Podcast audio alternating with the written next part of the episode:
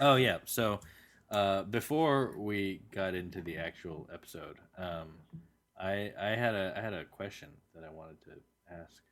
Um, specifically, uh, the ending of Severance is that was that was that anything? Was that a was that good?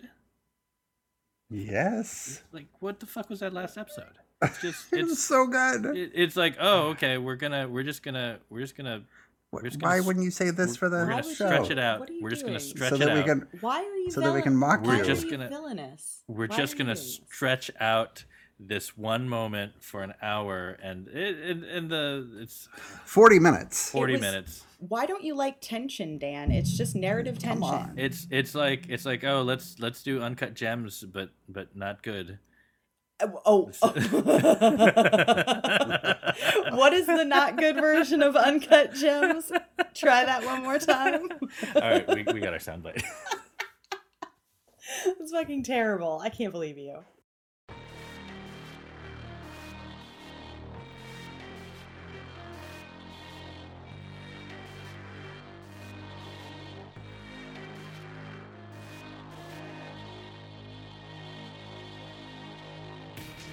I've got a Bob Seger song stuck in my head. Still the same. Everybody still the same. well that's a good place to start welcome to another episode of pod jiba the pajiba television podcast i'm pajiba comedy editor dan hamamura with me as always our pajiba managing editor tori preston Hello, Dan. Hello, Tori, and Sob Beeger himself, Dustin Rowles. Hello, Dan and Tori. I'm glad that you included me. Oh yeah, that's You kind know- of the first time you've ever included Tori. I probably shouldn't. I'm You retroactively offended for You all of the basically other n- never, never addressed Tori. all I want is some acknowledgement, Dustin. all right, all right, all right. I'll make it over. It's not like you've ever said hello to me. Well, although I that's haven't something different. Introduced yet. All right. Yeah. You don't exist until Yeah, until Dan you've been has- addressed. yeah. All right, fair enough.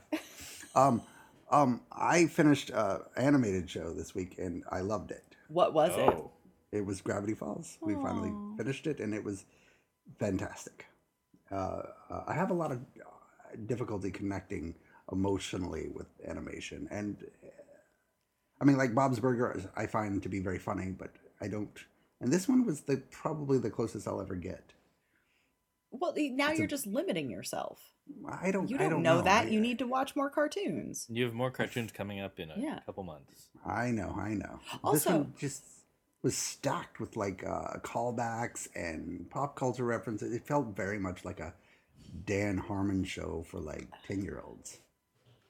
So, DuckTales. But also, um, I feel like part of the problem is that you go into shows wanting to emotionally connect.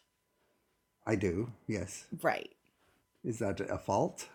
Well, it's an it's a choice, right? Like it's an approach. I don't look for that, and I find Uh-huh. enjoyment in all sorts of places. Hmm. Um, Right. you know, I don't need to emotionally anything. Uh, well, I like I like to connect with characters, and it's hard when they're hand drawn. Not no, sometimes it's easier when they're drawn because um, you know, like their eyes are big. I know, but they're not people. You know Wow. what? I love things that aren't what do you mean? Wow. Haven't you ever seen a baby seal with the giant eyes? And it's it's not a person, but you connect with it. You're you know, because it's cute and fuzzy. what, what what's insane about this show is that I'm sorry that uh, Alex Hirsch is the creator and like his life is Gravity Falls and he only made two seasons and he wanted to only make two seasons and then he quit and he hasn't really done much since except for like write Gravity Falls books. Sounds like he's He's got a great career. I don't know. He's just brilliant. I mean, truly, truly like a really brilliant writer showrunner, and I just feel like he should he should be running like a Christopher Miller kind of thing. I think he's involved with other stuff though. Yeah, Like he he co-created Inside Job on Netflix with uh Shion Takeuchi, who's also a Gravity Falls writer. Wait, which one was Inside Job? Inside Job is the one with the uh, Lizzy Caplan is the lead, and she works at a. Uh, I think they're the. act- I think they actually work for the deep state, Right. and they kind of like so like all the conspiracy theories are real, and they're the ones who kind of like manage them. How did was, I miss? it was entertaining. Yeah, it was fun. Yeah. Did I watch this show? Probably not because have- it's a, oh, car- oh, it's a oh, cartoon. I'm sorry. It's a cartoon. Oh my god. I was like picturing Lizzy Caplan and okay, it's a cartoon. Never mind. Of course. but maybe you should watch it. what if you'd like it? Yeah, it has people that you like, And Yeah. yeah. and I it think seems it's like been all the cartoons have people you like. For some reason, it seems easy to get. Like Gravity Falls has everybody in it. And I'm like, this is like a Disney show. Why are all these huge actors signing on? But I guess people like to do voiceover work. Well, yeah. It's easy money, eh, I suppose. Well, I and, don't know it, if and I'd it, say easy. it's not that it's Well, easy, I'm- but I think it's more con- it's convenient in terms of fitting recordings in around other jobs. Other stuff. Mm-hmm. Sure. Okay. Oh wow, William Jackson Harper's in it too, huh? Inside job, that is. Huh. All right. Well, that was all I wanted to say about animation this week. I just wanted to Say that you say watched that- one. Yes, and enjoyed it tremendously. But I bet you was- like you like animated movies. Like Pixar? Uh, Do you not like Pixar movies? I, I I like Inside Out a lot. Yeah, I've seen the pictures. Oh yeah, but other, I mean, the other ones are good. I mean, they're I I, I appreciate them, um, and I guess like Toy Story Two is great. Oh, this But is the I- thing where yeah. like I love WALL-E and you hate WALL-E. Yeah, I don't like WALL-E. Again, it was not only a cartoon, but it was a robot, so I don't. Right, and the toys in Toy Story are real. It's just totally real. Well, it wasn't really about the toys; it was about the kid.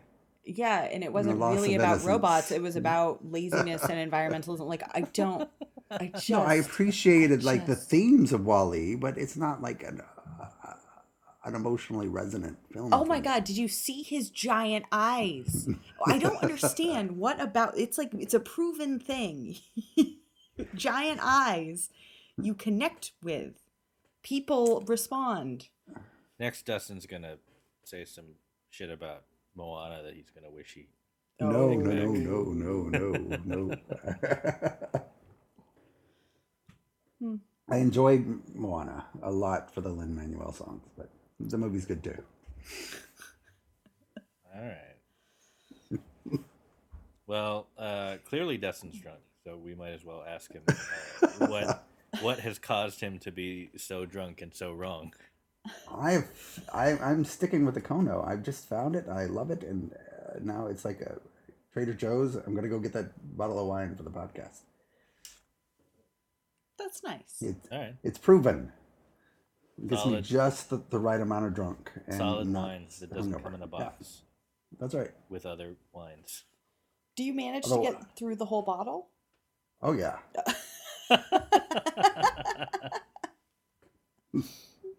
Last week I was really craving whiskey after that uh, episode, though. I thought was you like, didn't even hmm. like whiskey. I don't. No, and I've only had bad experiences with it. But you guys seem to have so much fun with it. Oh, we had a great time. It was it was too much whiskey. It was. Um, one time, Dustin, you should get whiskey and we should all have a whiskey night.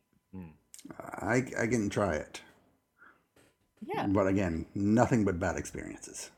Like what? What do you mean by bad? Like you felt bad or you did bad things? The first two times I drank, well, the, the second and third time I drank was whiskey, and one time, the the second time, I woke up in uh, a friend's bathtub, and and I have no idea how I got there. I still don't know how I got there. And the other time, I uh, jumped through a campfire screaming, "I'm Ted Koppel." See, that sounds like just the kind of energy that Hmm. Pod Jiba needs. I don't know. I I mean the bathtub thing just seems really smart. Yeah. I Nice. guess. I mean like nice, Oh, cool man. place to fall asleep. well and if, you know, anything uh unfortunate bodily happens, easy to clean. Those hmm two terrible, horrible hangovers, and I don't really get hangovers that often, but those two were brutal. And then I had whiskey uh, at, Big Ben with uh, Dan and and the football people, and that was. And then I got like altitude sickness on top of it. Oh,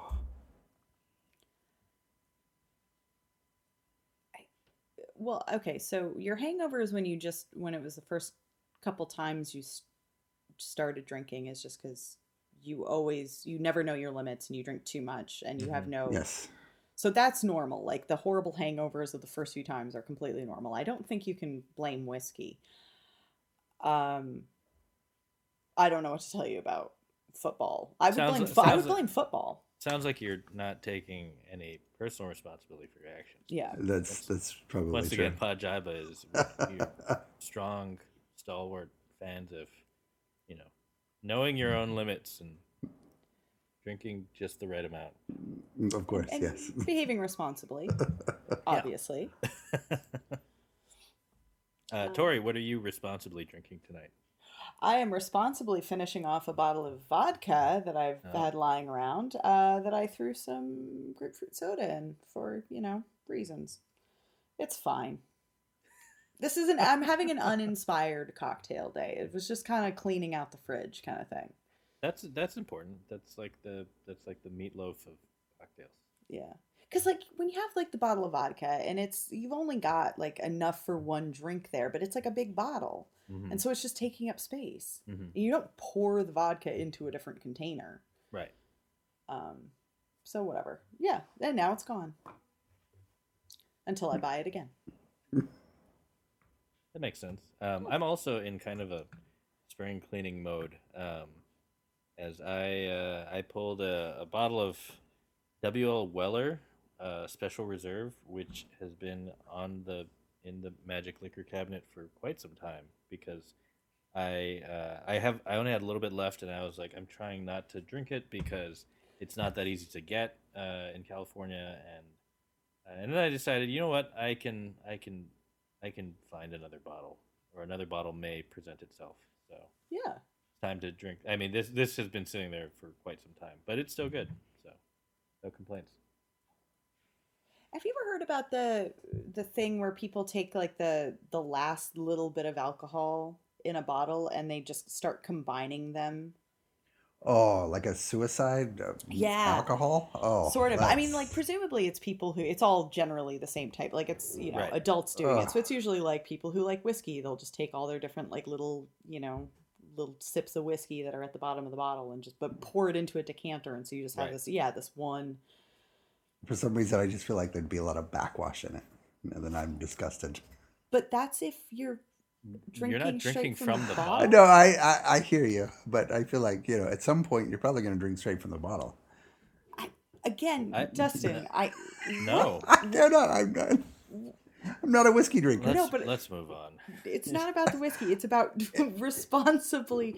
What are you Look, on the TV shows, they're always drinking from the bottles. like bottles of beer and like No, what? they're always drinking from whiskey bottles. Dustin, you understand that that television is not the same as real life. Right? uh, You know I mean, What shows do they drink from whiskey bottles? Other like- than maybe It's Always Sunny. and I feel like Don Draper's probably done it. No, he was way too classy. He poured. I mean, look, it's not that pe- n- obviously some people have uh, drank straight from bottles before. It's not that Flasks. it doesn't exist. It's just it's I don't think it's not happening in my apartment. I'll tell you that. All right. I've got a fair very enough. nice Podjiba mug where uh, I can pour the whiskey and nice and black inside, so I can't see how much I've poured. So That is the sometimes best there's part. too much. No, it's You never too much. Backwash free bottles. All right. Um, Remind me never to drink any liquor at your house, Dustin. yeah, Dustin. that seems like a real problem. Um, I have no segue, but that's okay because it's time to get into TV TV time. um, that's a segue, and we're gonna start with uh, no wait, Dustin Weiser, no uh, Riverdale this week. Ah, it's just a crap episode. not Yeah, not interesting enough. Like different No. from other Okay. crap episodes.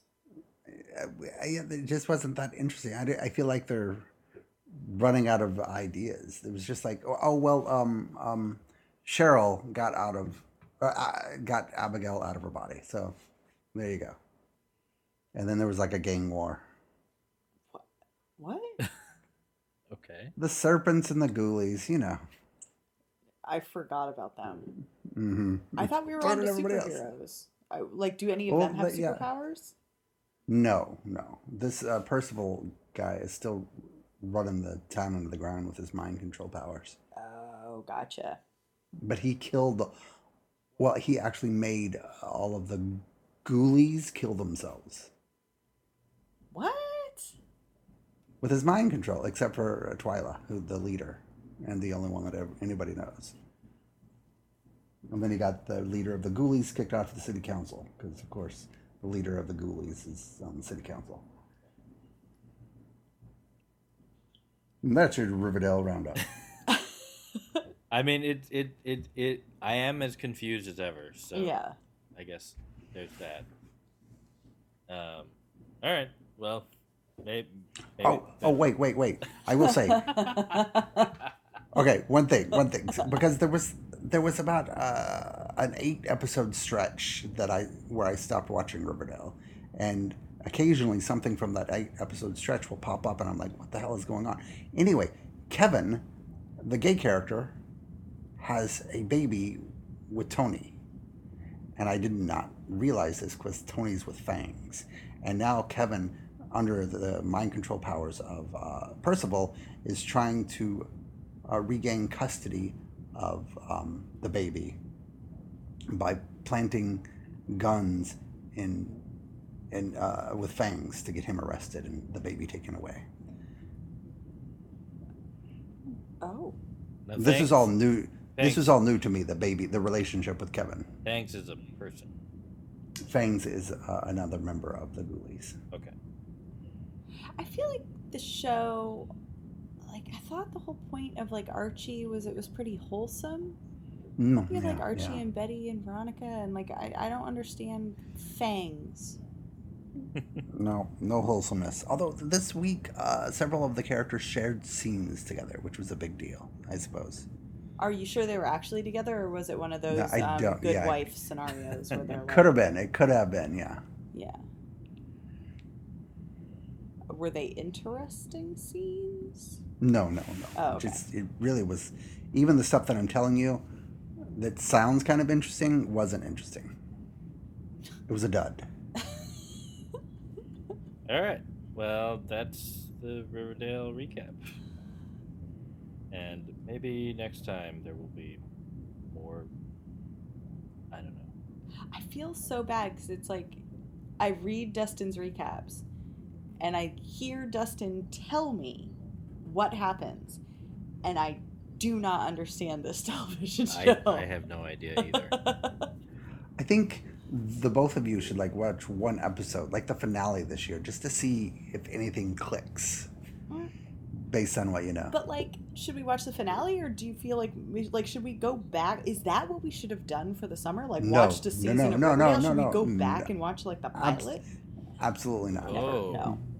No, That's a wild card if I ever heard. no. You're right. There would be no fun for anyone. okay, fair enough. I, I'll take your word for it because I literally only have taken your word on all of it. Me too. Uh, speaking of shows that I take everyone's word for, uh, yeah, that works. That totally Uh, works. It's time for Tori's Kung Fu Corner. oh my god, you guys! Uh, episode five. Is it episode five? It was This- episode five, I believe. This show goes down so easy. Okay, so uh, let's see. I don't think uh, Henry had his shirt off at all, which was disappointing. However, lots of stuff happened this week.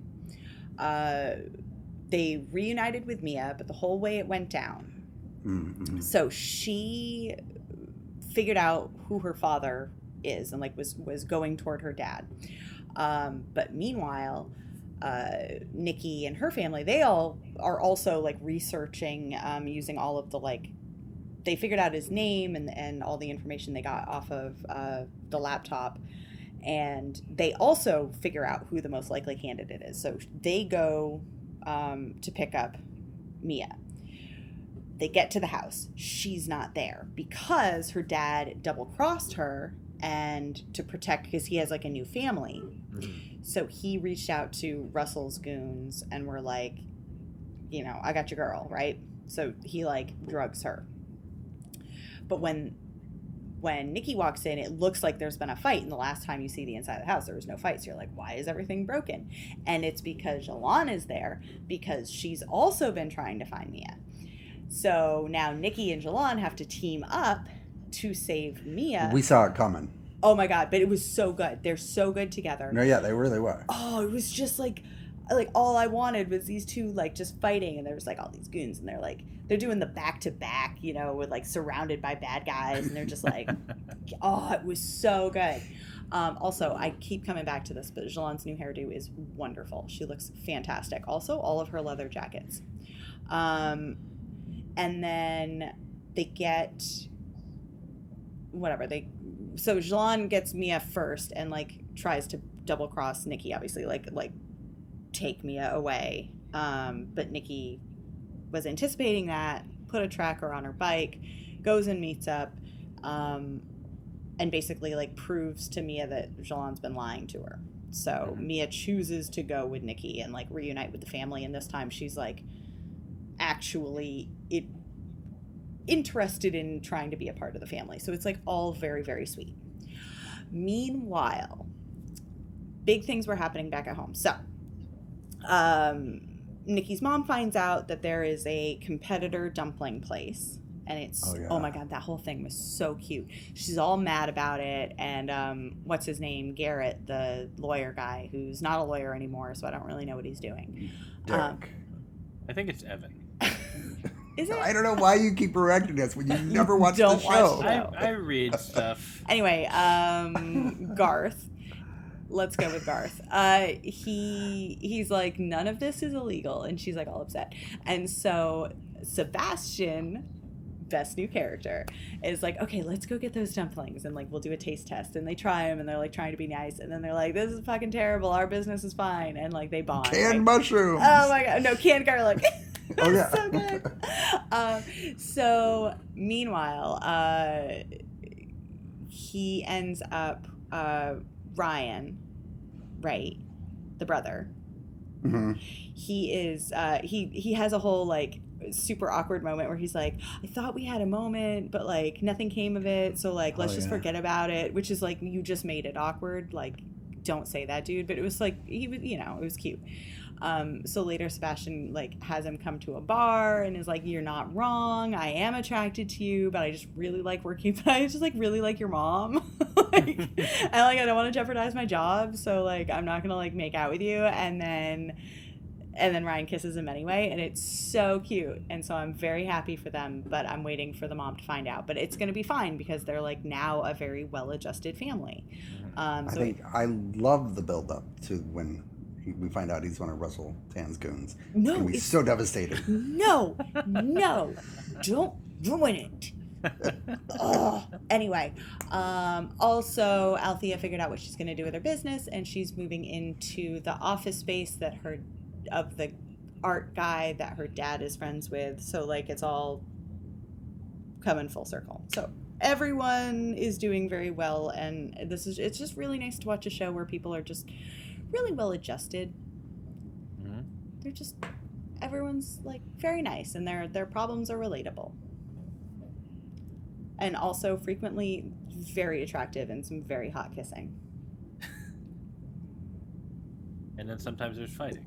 Also yeah lots of fighting i have to say i was a big fan of nikki's um, like glittery shorts outfit from the like infiltrating the rich people blowing up cars um, episode Mhm. her outfit wasn't as interesting this time but Zhilan's outfit made up for it.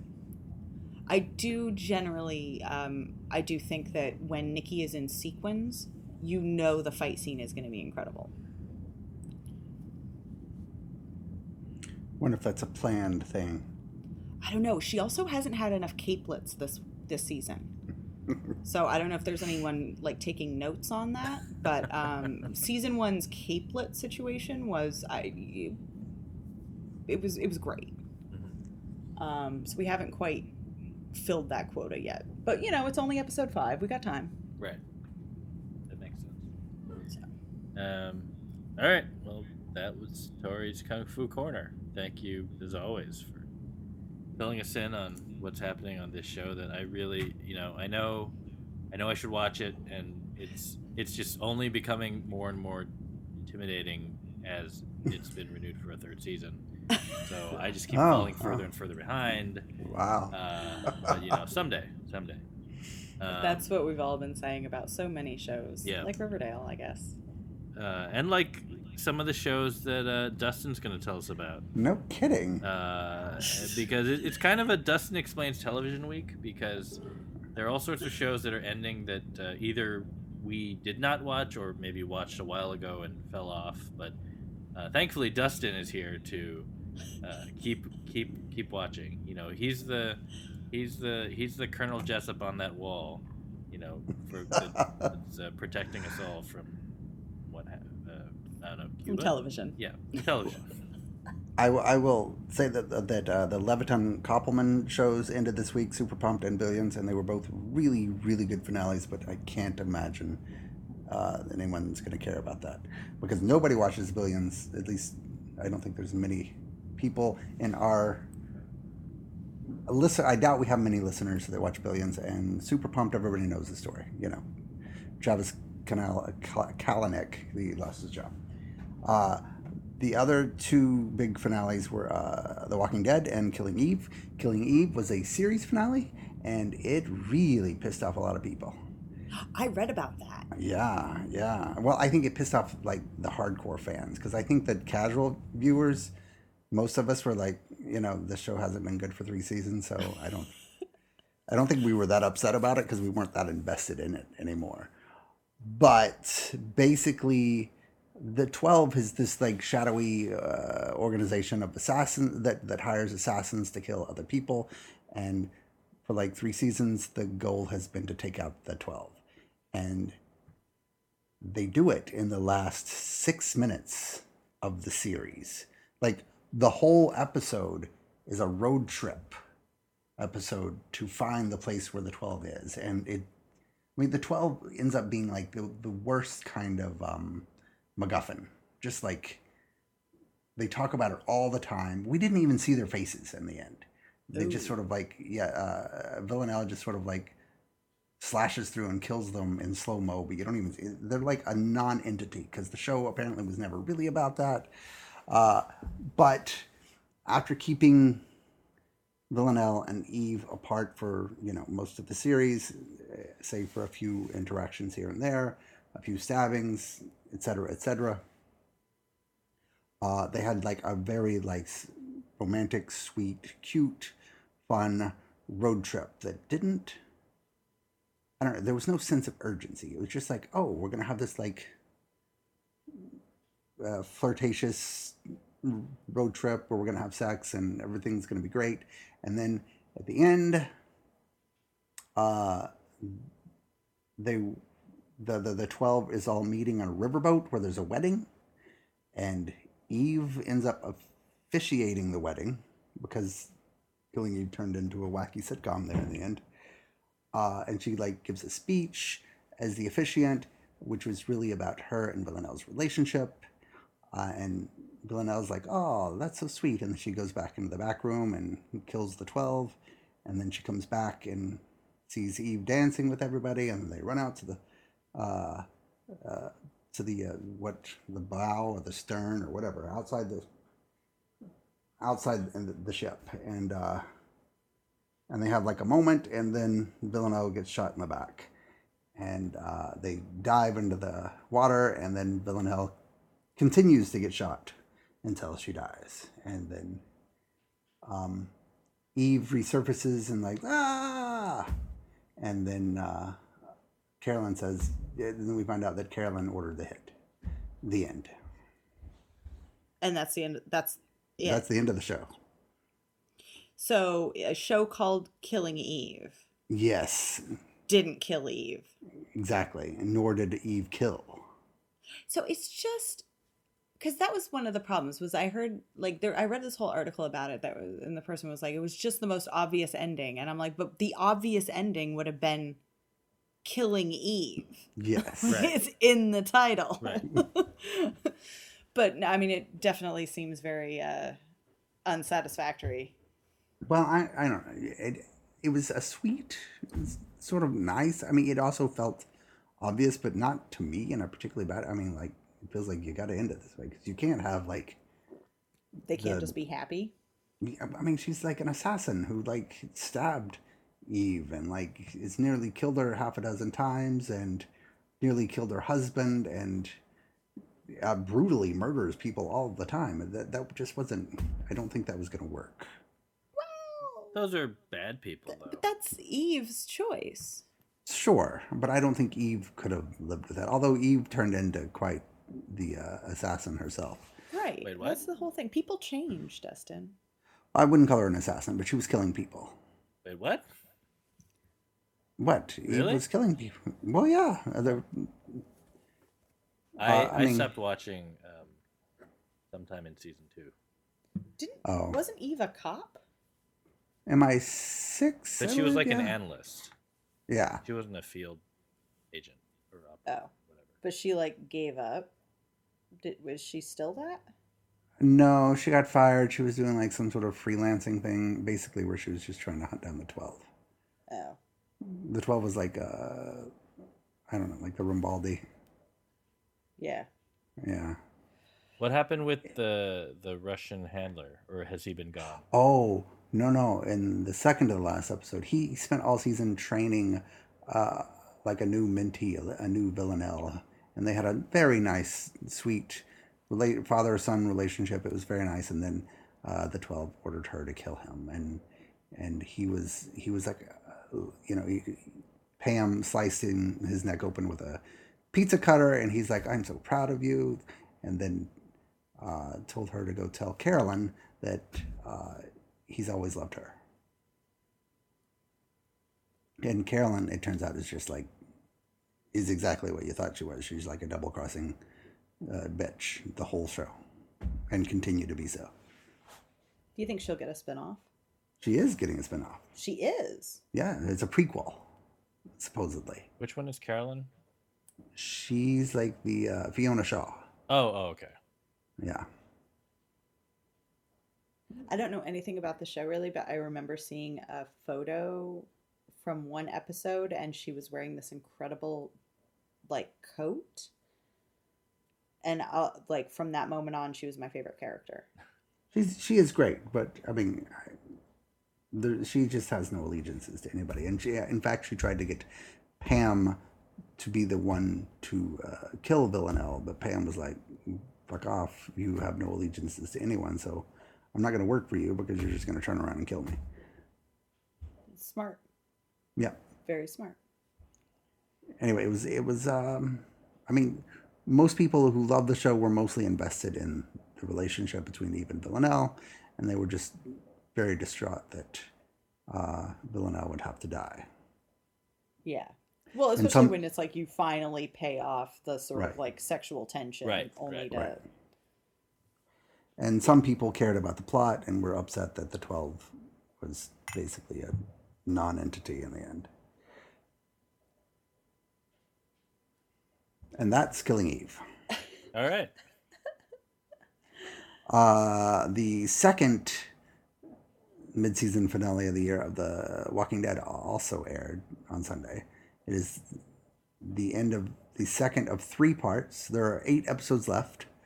Uh, I actually, you know, it's The Walking Dead has been pretty good uh, on its own the last few episodes because they've been doing a lot with Negan and Maggie and sort of like doing the impossible, which is to make them sort of like not like each other but respect each other. And in this week's episode, Maggie even let Negan uh, watch over her kid, whose father Negan killed, uh, because she was like, you know, I'll never forgive you, but uh, I trust you. And Negan's like a really good guy now. He's married and uh, his wife is pregnant and he's in this other community.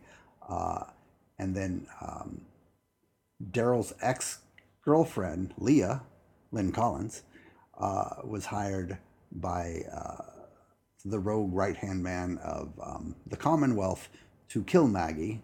And um, she didn't accomplish it. And then Daryl ended up killing Leah. Also, there was a lot of locusts for some reason, just to add some natural. Creepiness. Yeah, I guess so. Um, but basically, uh, Maggie, Daryl, and company escaped, but the Commonwealth took over the hilltop in Alexandria.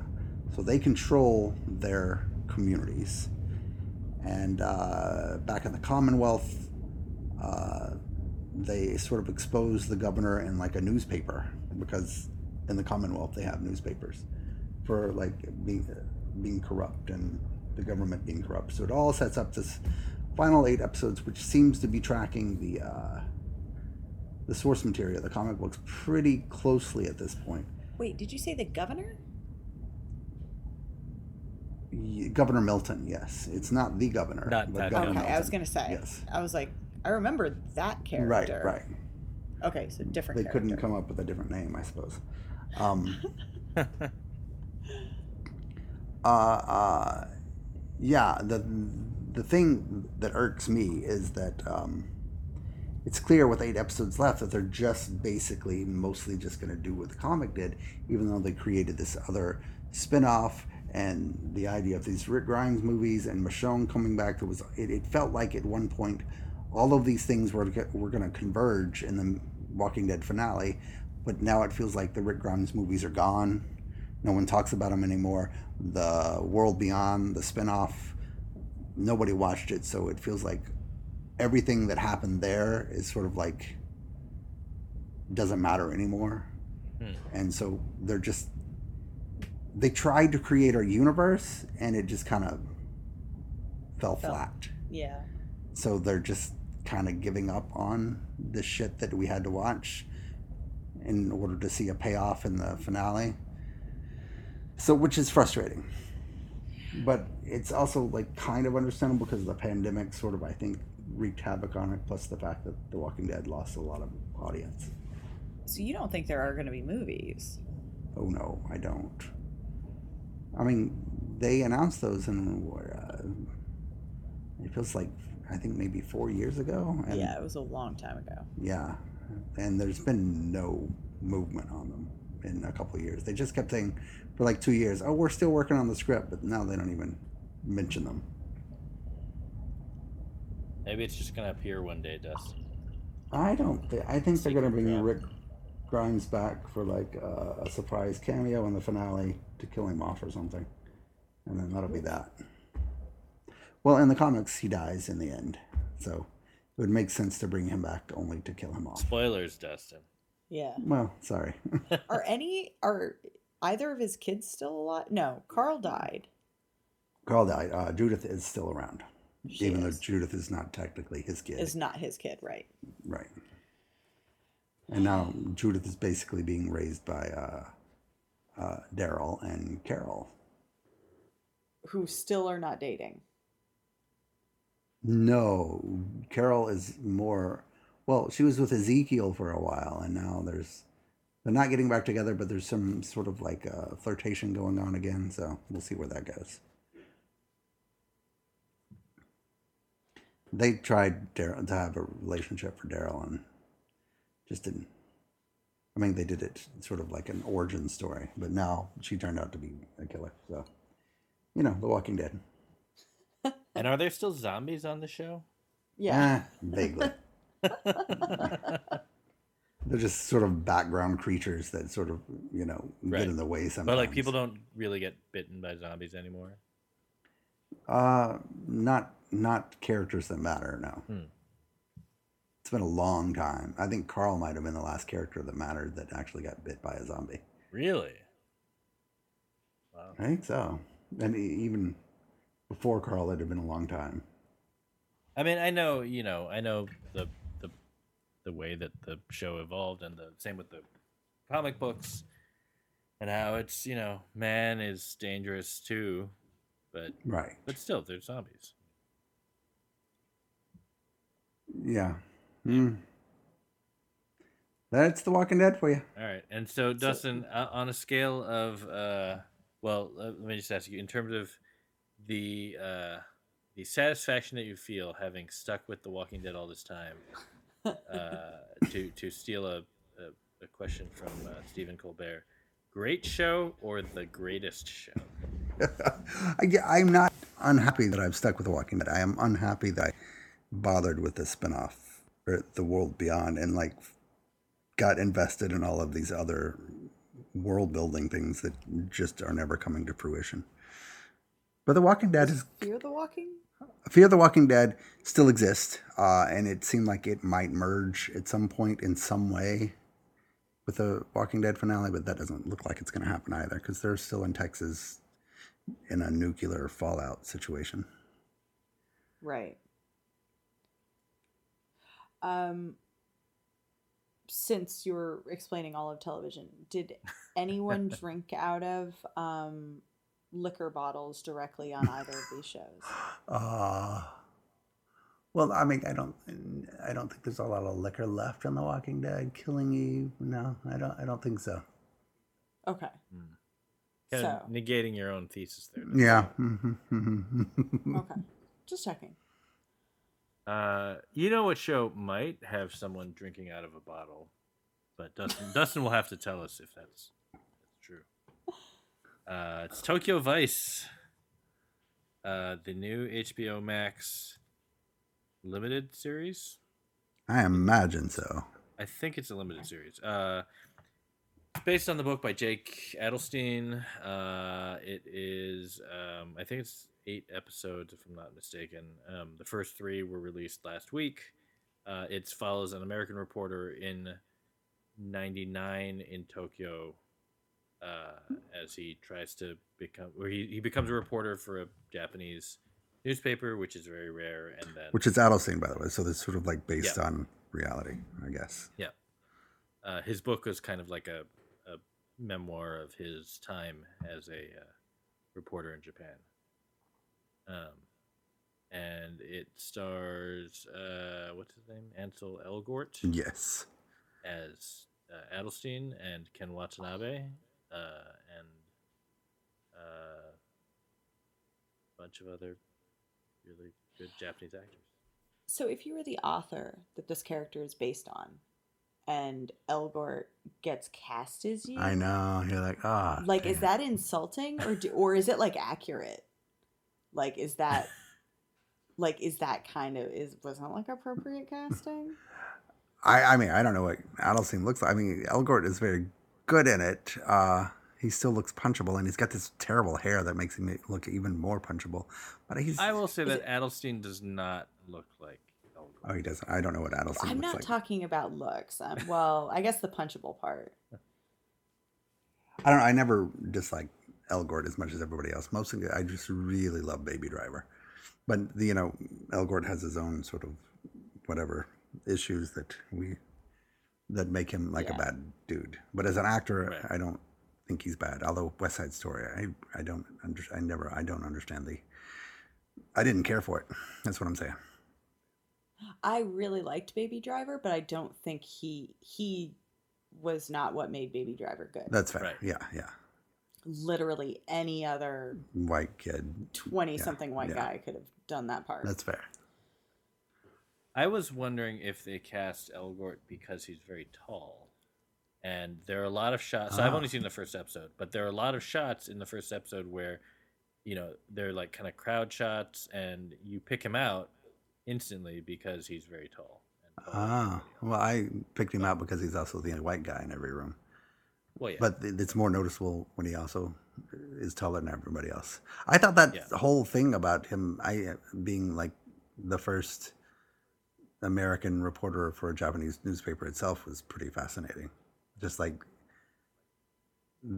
why you would decide to do that and, and, and the process because the way it looks in order at least the way the show makes it look you have to like take this huge exam to become a reporter Mm-hmm. that's instead of just like going to school for it and getting hired uh, well, you know, it's like it's like any other job. You have to they're screening candidates.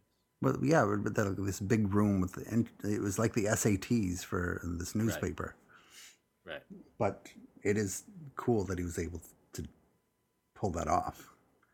Um, and I th- think I learned a lot about like sort of the Japanese government, or like it seems like a very conservative country, based or and maybe a little authoritarian, which I never thought Japan as. I, I don't know if authoritarian is the right way to put it. You're right that it is very conservative in terms of um, not conservative like when you. I mean, there are elements obviously that are conservative in a political standpoint, but conservative certainly in terms of like uh, you're not supposed to stand out. You're not supposed to like. There's a.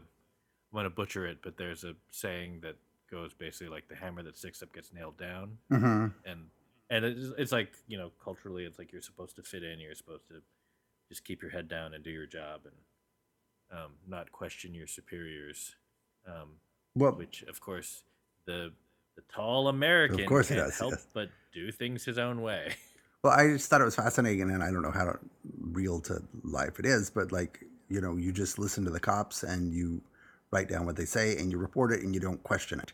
So, and you you're not allowed to call it a murder, even though dustin i hate to break it to you but american, american journalists do that too I yeah okay fair. i get what you mean no i i, I- get what you mean because it, it's it's presented as like stenography Right. Yes. right like you're just taking down their notes and then just just uh just reprinting it um but you know again uh, uh, Yeah. I mean, seems like it happens here too. Probably, yes. But I, I feel like it does happen here with a lot of uh, the press, but then there's other parts of the press that will also like push back on that. Like it's often political, like, you know, um, you know, whatever MSNBC will report whatever Biden says, and then Fox will like jump down our throats and tell, say how wrong we are, and then vice versa. So I feel like there's somebody calling it out. Mhm. But I, you know, I, I don't want to make any assumptions about Japan based on Michael Mann show.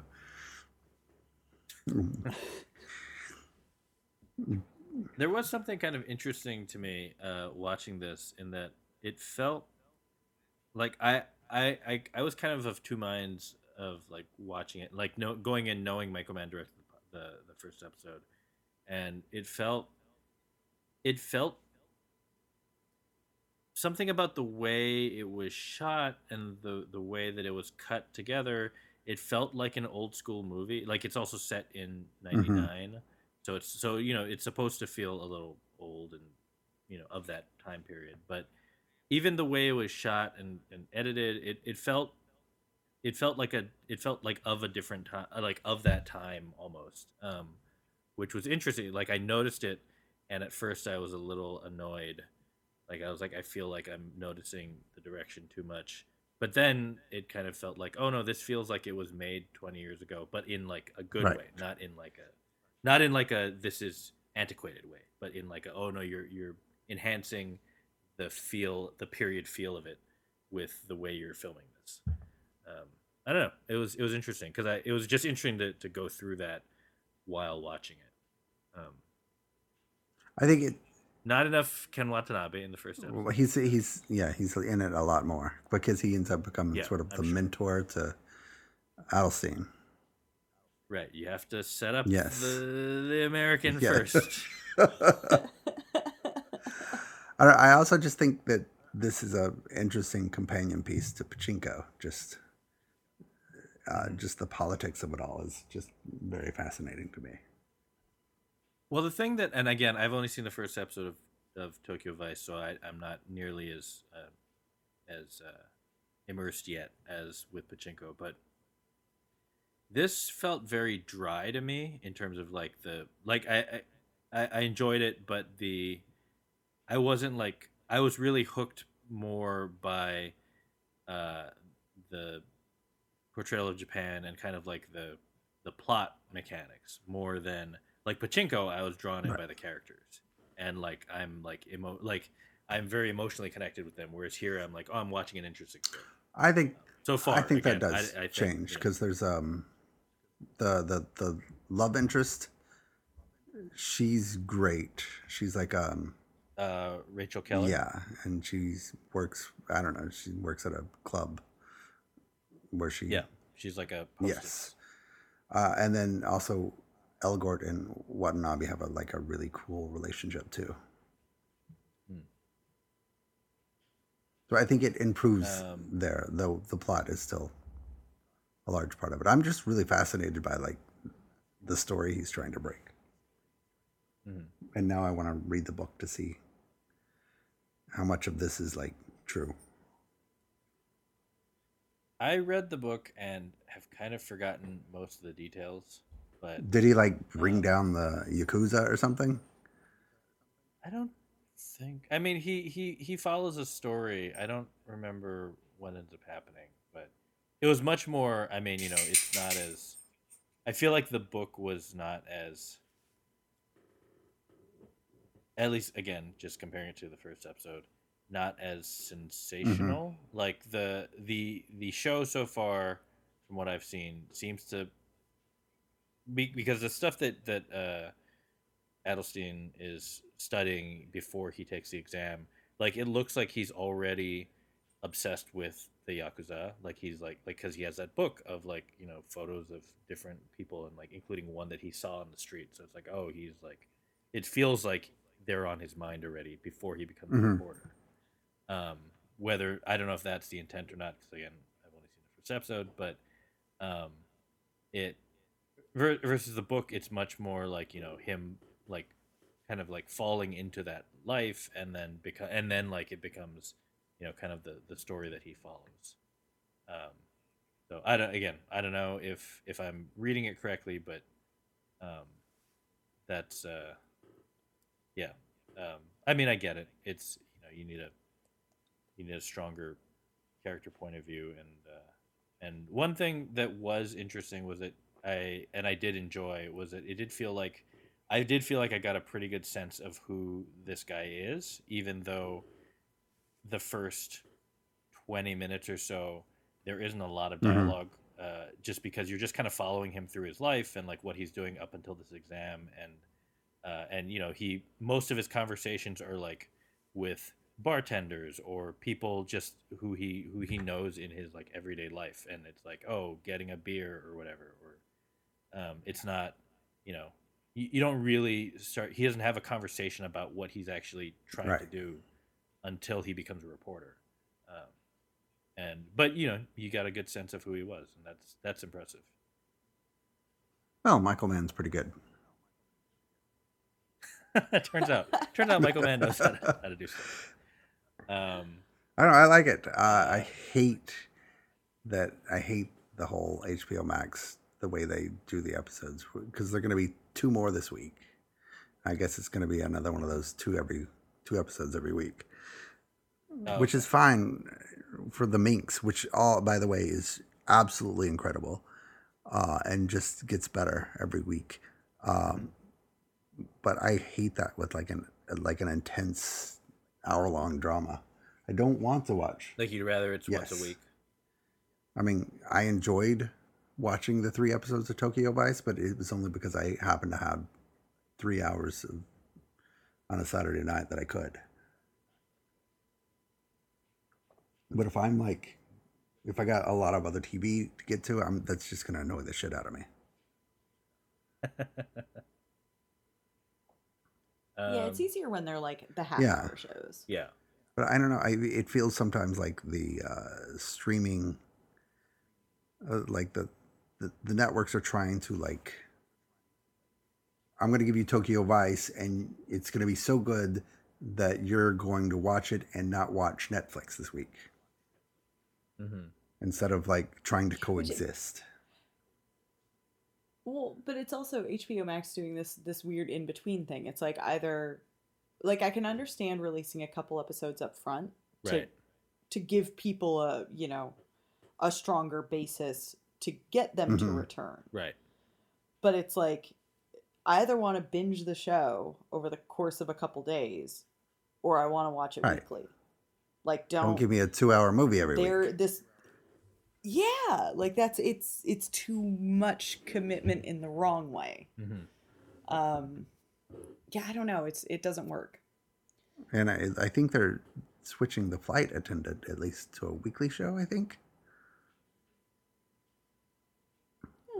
Well, it's, it is interesting because yeah, you're right that also that it does it does work better uh, for half hours. Mhm. Yeah Um, but because you end up like if you have two half hour But- episodes it's like okay so i'm it's the same commitment as a one hour Right. yeah it's like Right. fine okay i'll watch our flag means death or whatever Although that was a little annoying too. Why? I would. I don't. I would rather have a half hour. I mean, I- I'd rather have had those weekly too. Wasn't it like three two three or something? it was like three three two two two yeah, or something that was too much. yeah it that one was a little confusing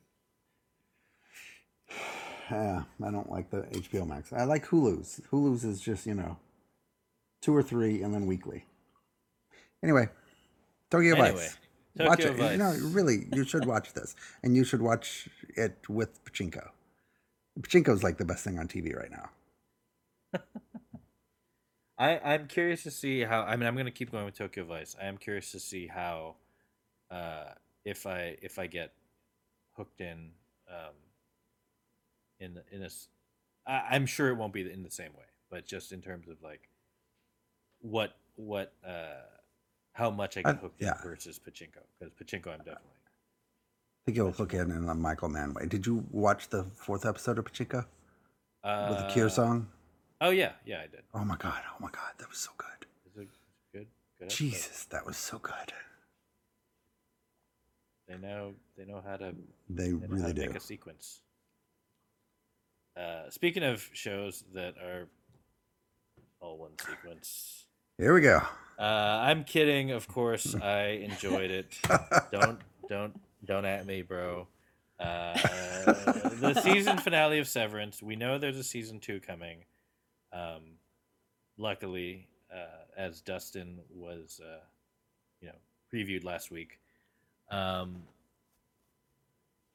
now, look, I'm joking. I I was joking. I did enjoy it very much, but that was kind of a.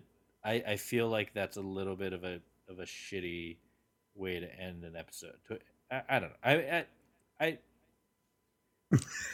to I'm a- end an episode or a season to end a season. I, I mean, I'm a well, even even the episode. Like, I mean, I I was entertained. I understand the value of a cliffhanger. I I mean, that was a really good cliffhanger. it was, but but I just I just feel like like that episode was designed to mess with you. Like I it, see it that, felt but it, it- felt mean in like a in like a we're gonna just string you out and string you out and string you out and then nope come back next season.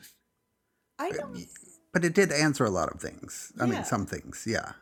But i and i don't think it was me i think where i do think it was interesting because i i knew it was the finale my husband didn't Mm-mm. so we both as we were watching it we get to the end and he, oh my god, he knew he was like okay of course like because you're watching it you know exactly like where it's going to cut to credits right. like you can tell what that structure is you're just watching it unfold Right. but like you know it's all going to hinge on when dylan has to release Right. the switches Right.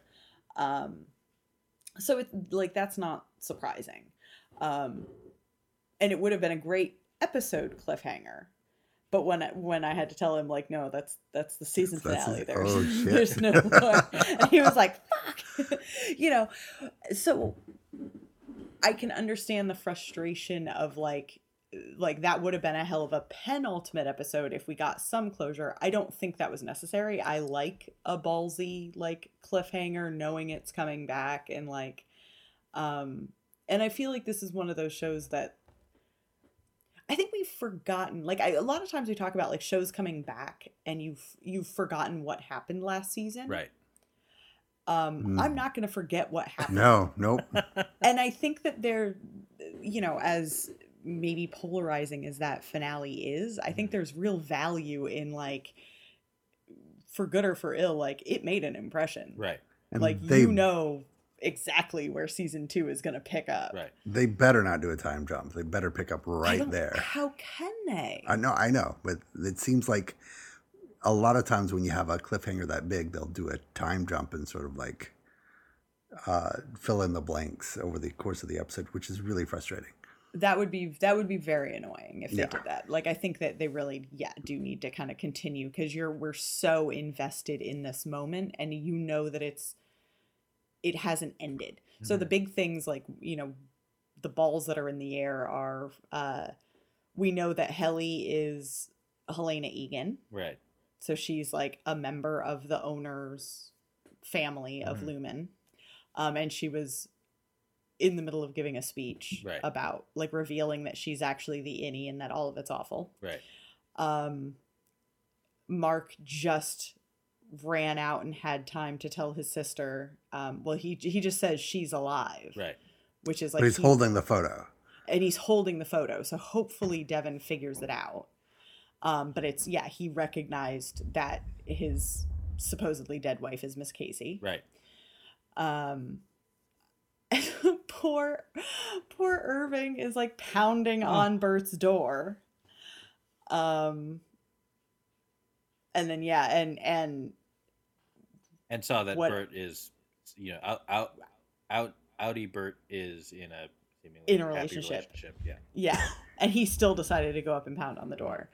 Um, and I don't really know what is up with Harmony. I mean, she she tried to intimidate, or you know, she like had words with Helly, Mm-hmm. but she's just at the party now. Well, the interesting What- thing where did with she- her too was that she was she had come into this point, uh, and, and including the previous episode, uh, she she was at her low after being fired and was kind of like, you know, oh Mark, you should leave. You know, don't don't go back to those people.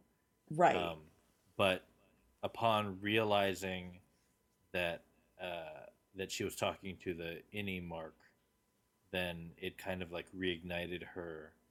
Um, I, I I don't know if it was just that she she saw it as a way back in because Mm. it didn't it didn't feel like she was just like oh this is my ticket like it felt like she was uh, kind of going back to her religious uh, fervor or Eagan. I, I, um, I have a strong theory about Cobel now. okay. okay. I'm What's your theory? ruminating about this this morning. Yeah.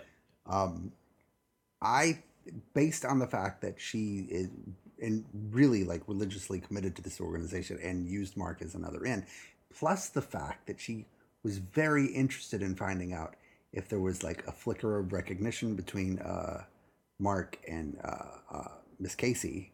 I think that she wants there to be a flicker of recognition because she has somebody else like Miss Casey in the organization that she's trying to reconnect with.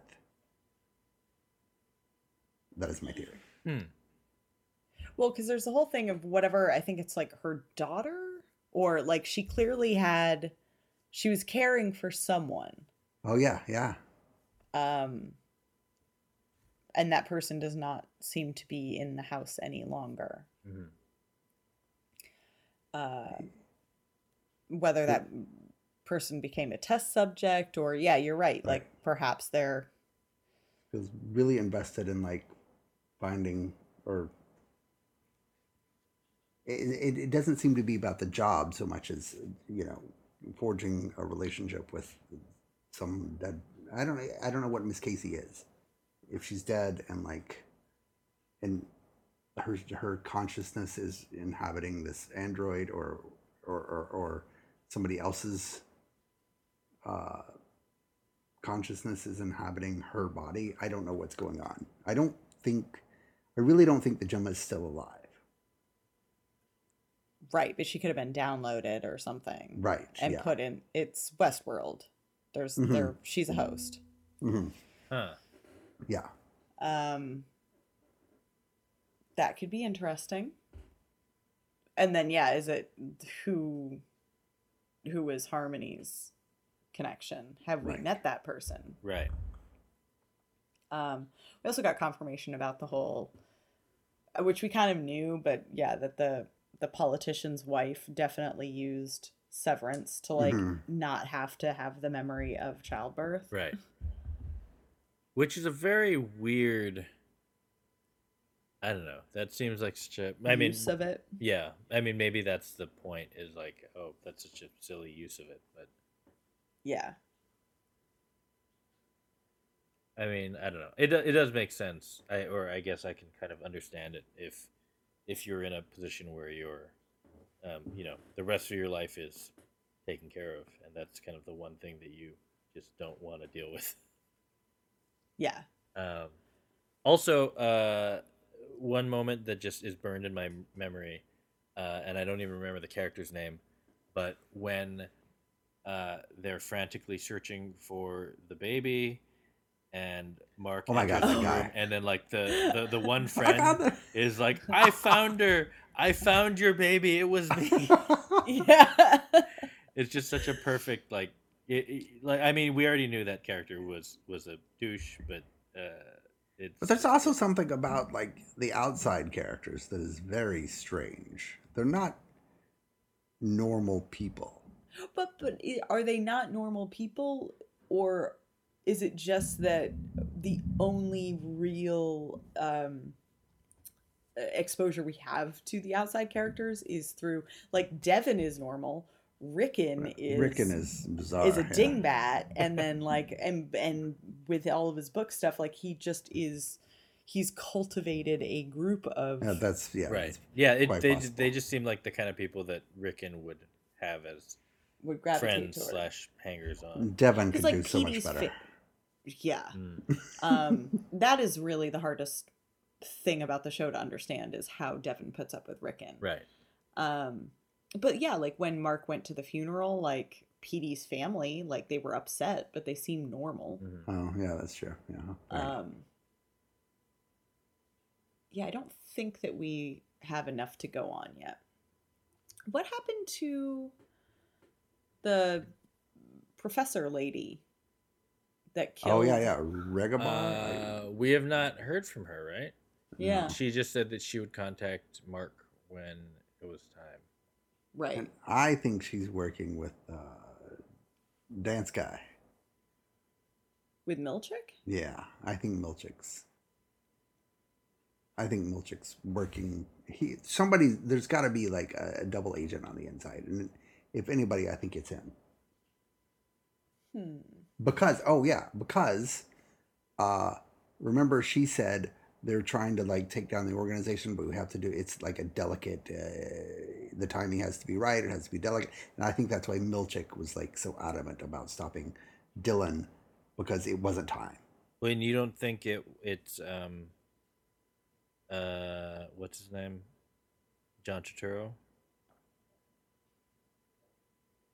As the double agent, Well, because he he had mapped out a bunch Yeah. of people. yeah, So I, he's I, been he's been searching for some of them at least.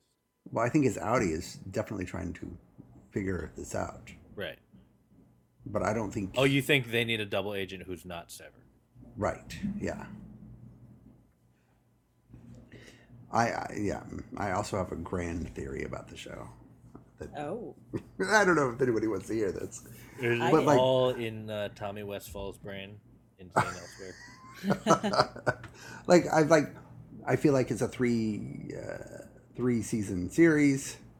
I've sort of mapped out in my head where it's gonna go. Like uh, the second season, uh, sort of the outies, uh, I mean the innies will take control, uh, and then the third season will be the this sort of struggle.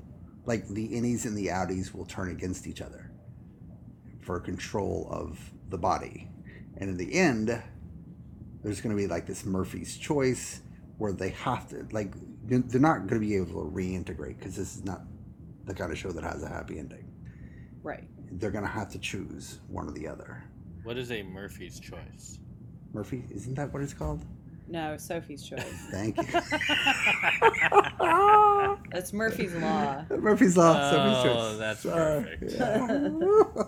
Uh, I don't normally do episode titles based on something we say, but this episode is definitely going to be called Murphy's Choice. Uh, I've had a lot to drink. Um, so they're gonna have to decide. In the end, I feel like they're gonna have to decide: Are we gonna be innies permanently, or are we gonna be our outies permanently? And they're gonna have to kill off one or the other. Mhm. And I feel like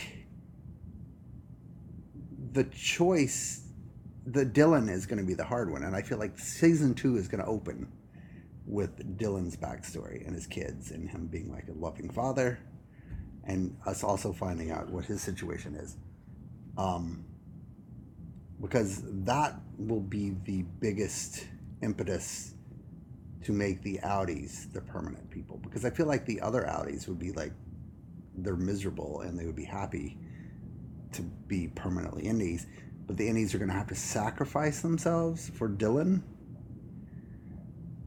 or the other way around. But why wouldn't each one get a choice?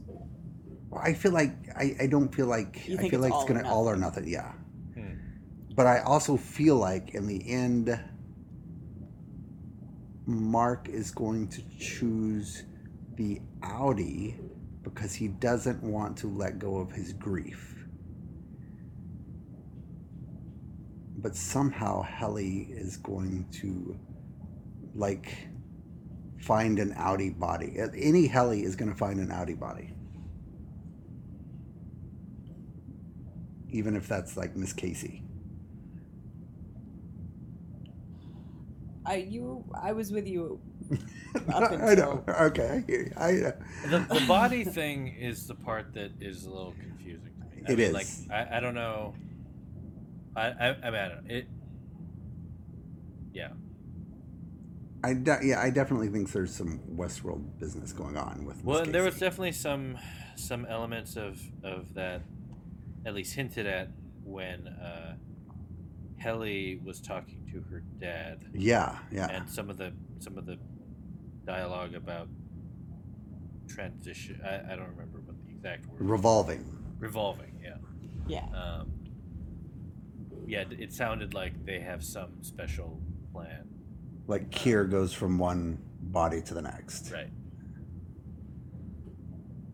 but then Uh. Helly needs to take that, needs to destroy the organization, and in destroying the organization, does she kill the innies or the outies?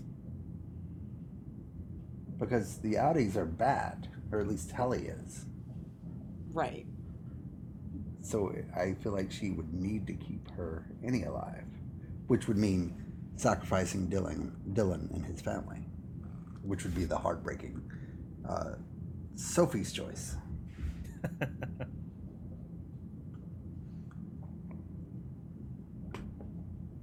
Or Mm-hmm. does Helly well no, but it's also for Helly to take down the organization, does she need to do it from I, to me it's more like she would have to find a way to convince her out because her outie has all the power. Mm-hmm. How she her convince outie, her outie has like I, yeah, like she has to find a way to convince her outie to do I- the work. I feel like that she's she's there's, that she's gonna have to kill her outie. That the outie is too in the Kool Aid of Kier. Yeah. I don't know. It's fun. It's really like I wish that I was in the writers' room for that show. I understand like the guy who came up with the I don't remember his name. The the writer Dan Erickson. uh, is that yeah Dan Erickson. He had like he has it all mapped out, Yeah. like the broad strokes. But still, it would be like so much fun to be in that writers' room. I feel like it would be very easy to get confused and be like, "Wait, what did we say? Are we doing? Did we just did we just completely screw this all up?" That's why you need a good script coordinator. Um, well, yeah.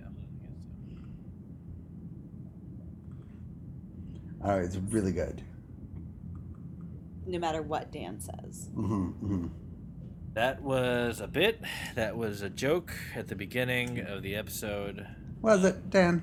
It was mostly a joke. It was like ninety percent a joke. So Uh, why? So do you still think that it's this was like not a fair way to end the season? It was a little. Uh, no, I, I. It's not that it's not fair. Like I don't. I don't have a problem with a cliffhanger. I think it was just. I was. Um. This is a weird complaint to have, and it's not. My this complaint now perhaps is unfair, but I think it was so clear that they were going to end it on a cliffhanger that then it became hmm I, I, I, don't know. Like like I feel like I just like you know once you realize that the episode is going to end on you know Dylan no longer being able to the the innies being you know cut off um, then it's it's just like I, I don't know. There you're you're you know where it's going to end and that's always a little bit of a e- even though it was still very entertaining and very tense and i'm i'm not saying it wasn't and not a successful episode finale but it's still at the end of the day you know where it's going to end and so the cliffhanger is not i don't know i wasn't like shocked i was like oh yeah we know where it's going to end so what's the most dramatic thing for him to learn before for mark to learn before it like that part i was like i know i'm pretty sure i know where it's headed Yeah. um, Well, I think that was. I think that's part of it. Like you knew what the cliffhanger was, so the Right. cliffhanger, like the idea of that being shocking, is not a thing. right The tension is all in how much progress they're going to be able to make right before the clock runs right out. right And so it's like, and you see that with Mark, like the, you know, asking Ricken about, the, you know, do you have a photo of the wife? And then Ricken gets distracted. And then it's, and so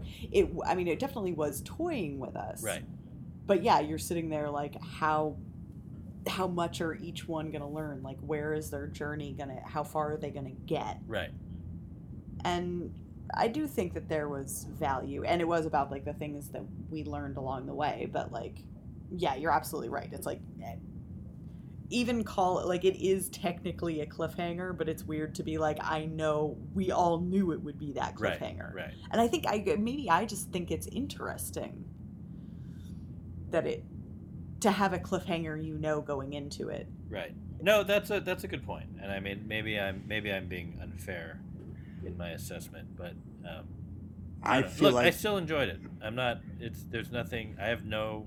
I have no actual bad things to say. This is just me. You know. Well, it might be one of those instances that uh, Lord Castleton would refer to as like sort of hiding the ball, and there's no like.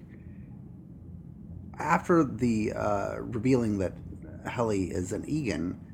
You don't learn a lot of new stuff in Right. the episode. Right. So it's Yeah, almost entirely designed to set up Right. the cliffhanger, and this is what Castleton would call sort of like hiding the ball. You're not doing anything except keeping the ball hidden, and in, and which is what he says like the leftovers and Lost did for their entire runs was just like hide the ball and and, and create that the tension in wanting to find out what's in the box. Right. Right. and that's fair. That being said, can't wait for season two. Yeah, Uh, when, absolutely. When gimme gimme season two now. When is it? Is it next week? When is it? When is it happening? uh, I'm sure it will be a little while, but uh, we will enjoy it uh, when it. I think arrives. they've said it's supposed to come back this year, right? Or am I Is it? mixing up which Oh. shows? I No, I might Oh, I be ca- mixing up. I can't. Im- I, well, I no. can't I mean, I, imagine, guess, I yeah. guess they could, but I don't know. It, it feels wait, like Dan, didn't you say it took like forever to shoot the show? it was just like a- felt. I mean, they said in in one interview I remember hearing. Uh, I think Adam Scott said it. They shot for like nine months, so It was like a month and which would mean almost a month an episode. Yeah, essentially. Um, so I don't know. I don't know what they're. You know, And Adam's got you know party down to do too. So that's true.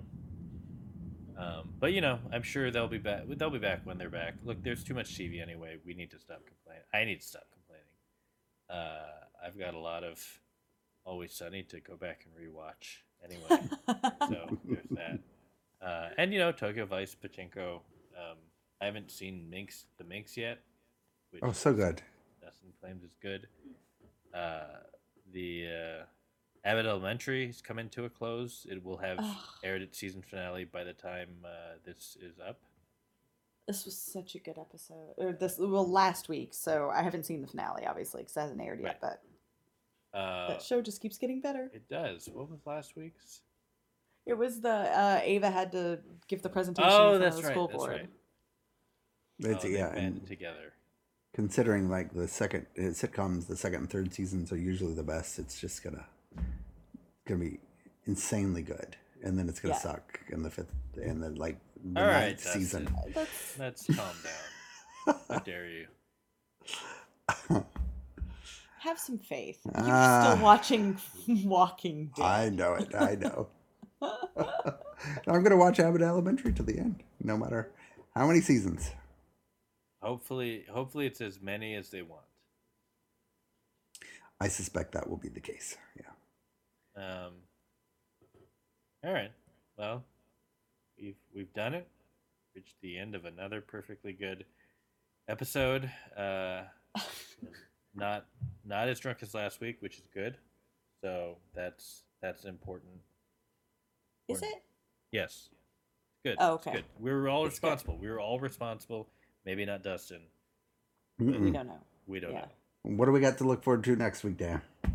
Uh, what do we have to look forward to next week? Uh, Tori will talk about what I understand is the mid-season finale of Kung Fu. Uh, Oh, according, wow. according to the internet. What? Wait, you know Uh, that before us? Wow. uh, that's what the, the Twitter people say. Huh. You know? How long is the mid-season break? Uh, Have you heard? I, what did Twitter say? I, it seems like it's about it's only a week. oh. like What do you it'll- mean? Oh, like, it'll be a week off and it'll come back. Okay. All right. so it's it's spring break. It's taking a it's spring break. yeah. Okay. Um, yeah, it's not like going away for months. Uh, and uh, we'll probably I'm I bet we'll talk about Abbott Elementary next week. Yeah. Yeah. We, we will have seen the season finale by then. Well, Um, and then what were all those shows that Dustin claims he has to watch this weekend? It was like uh, Outer Range and Anatomy of a Scandal. oh yeah. Oh yeah. Yeah. Um, and Lizzo's hosting SNL yeah, and musical guest. and That's that's gonna be fun. That's gonna be great. Maybe there'll be something worth saying about Moon Knight. I don't know. Mm-hmm. Oh yeah, Oh, we haven't yeah, talked Moon about Knight. that. Gotta catch up on that. Um, he just wore a different suit. It was very dapper. All right. Well, we'll talk about all that next week, and uh, maybe we'll force Dustin to another Murphy's Choice. Who knows? Uh, have a good night. Good night.